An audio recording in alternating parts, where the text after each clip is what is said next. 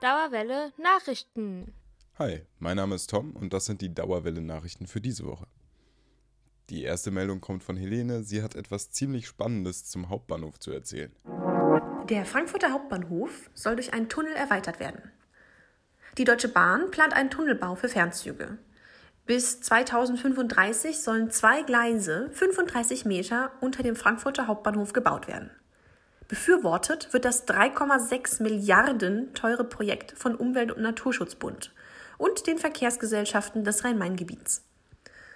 Fernzüge könnten so bis zu acht Minuten schneller durch den Frankfurter Knoten fahren. Laut einer Machbarkeitsstudie von 2019 könnte dieses Projekt umgesetzt werden. Die Planungen beinhalten auch eine Umleitung der Güterzüge durch diesen Tunnel. Wann es dann losgehen soll, ist noch nicht bekannt. Zu hoffen ist jedoch, dass es kein Stuttgart 21 Desaster wird. So ein paar hundert Euro im Monat extra wären doch eigentlich ganz nett. Silvia erzählt euch, wie ihr vielleicht da drankommen könnt. Ein Jahr lang 300 Euro extra im Monat. Noch bis zum 16. Juli könnt ihr euch für das Deutschlandstipendium an der Goethe-Uni bewerben. Für die Auswahl der StipendiatInnen werden neben der akademischen Leistung auch gesellschaftliches oder soziales Engagement und auch soziale Faktoren berücksichtigt. Darunter fallen Dinge wie zum Beispiel Migrationsgeschichte oder auch der Bildungshintergrund der Familie.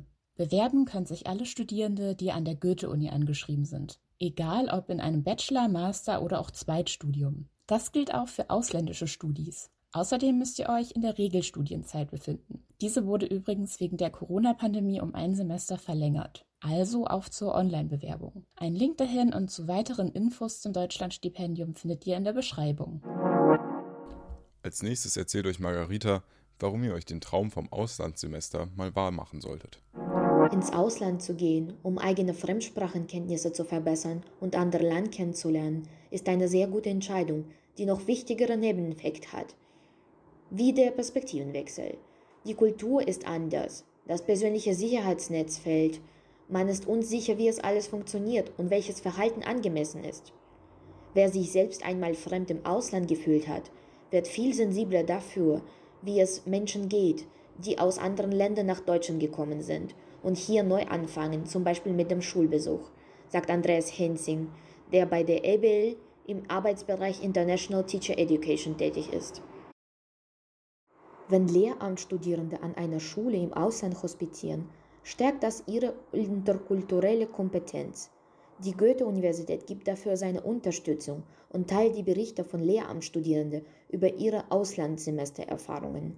Wenn du schon lange Interesse an den Auslandssemester hast, aber immer noch zweifelst, dann kannst gerne über die Erfahrungen von anderen Studierenden auf der EBL Homepage lesen und endlich entscheiden, ob du auch so mutig bist, um ins Ausland zu fahren.